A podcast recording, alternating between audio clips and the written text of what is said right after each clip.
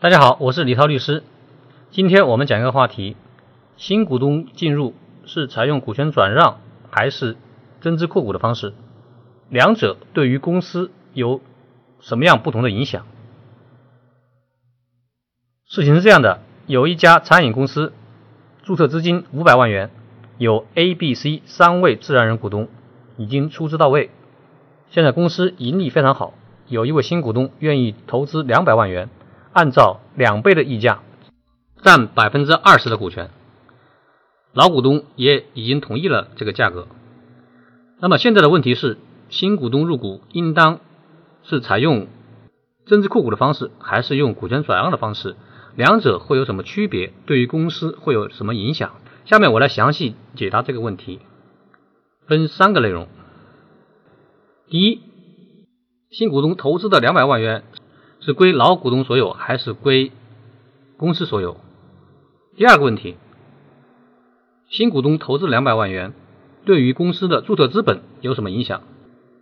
第三个问题，新股东进入需要履行什么样的公司内部的表决程序？先讲第一点，新股东投资的两百万元是归公司所有还是归老股东所有？新股东进入。无非就两种方式，第一种是股权转让，第二种是增资扩股。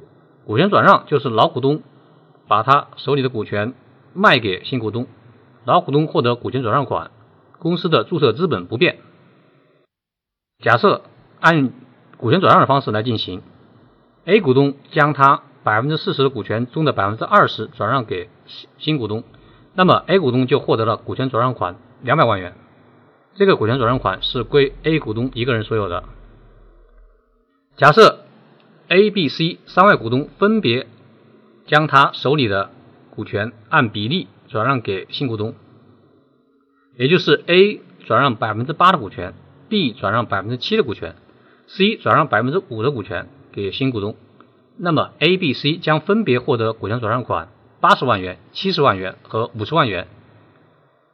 如果采用第二种方式增资扩股，就是新股东直接向公司注入资本。投资款进入公司账户，不是给原有的老股东。新股东成为公司股东以后，老股东的股权比例会被稀释。假设新股东投资两百万元，占股百分之二十，那么原有股东就按照股权比例进行稀释。新股东进入以后，A 股东的股权比例由百分之四十降为百分之三十二，B 股东。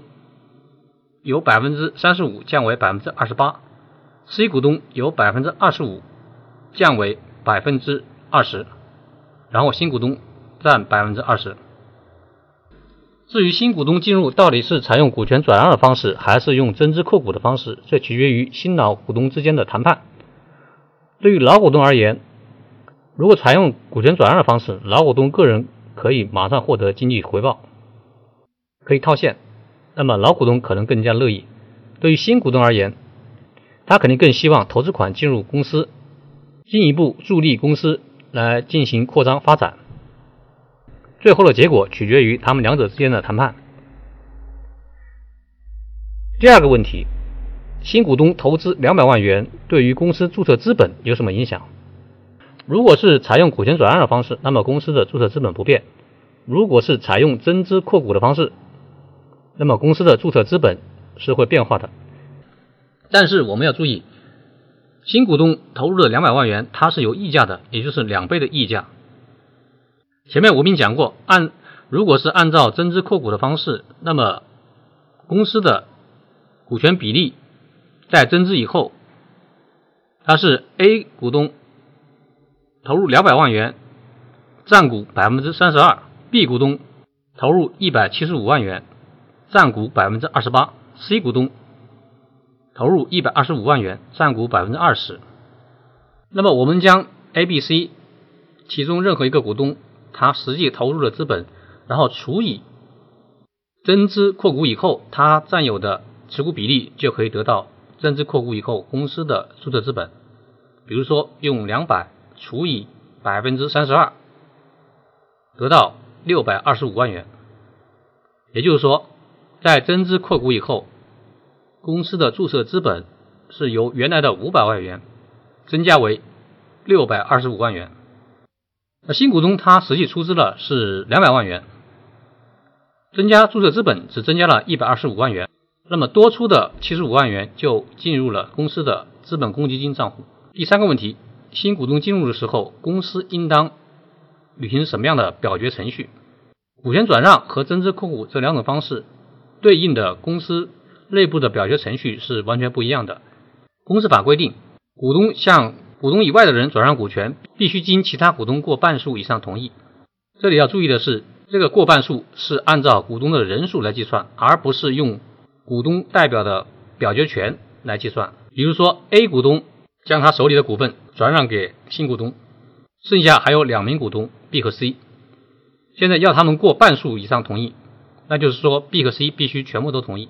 所以呢，如果采用股权转让的方式，要所有的股东都同意，那么才能用这种方式来操作。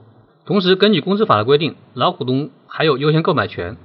因此，如果是 A 将他的股份卖给新股东，B 和 C 还要放弃优先购买权，这样才能够实现 A 将他的股权卖给新股东。如果采用第二种方式增资扩股，那么公司应当召开股东会，并且经过三分之二以上的表决权表决通过，才可以实现。之前讲过，老股东的股权比例分别是百分之四十、百分之三十五、百分之二十五。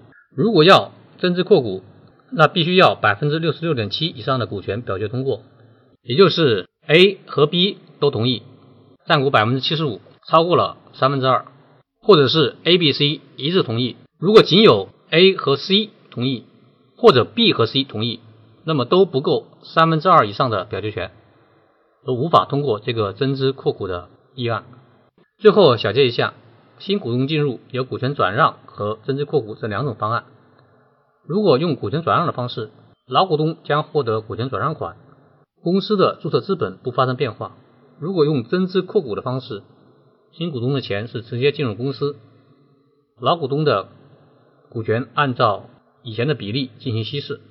如果新股东的钱按溢价进入的，那么新股东投入的资本，其中有一部分是公司的新增注册资本，另外一部分进入公司的资本公积金账户。如果是股权转让，需要除转让股东以外的其他股东过半数以上同意，按人头计算。如果是增资扩股，需要股东会三分之二以上表决权通过。本期节目就到这里，我们下期再见。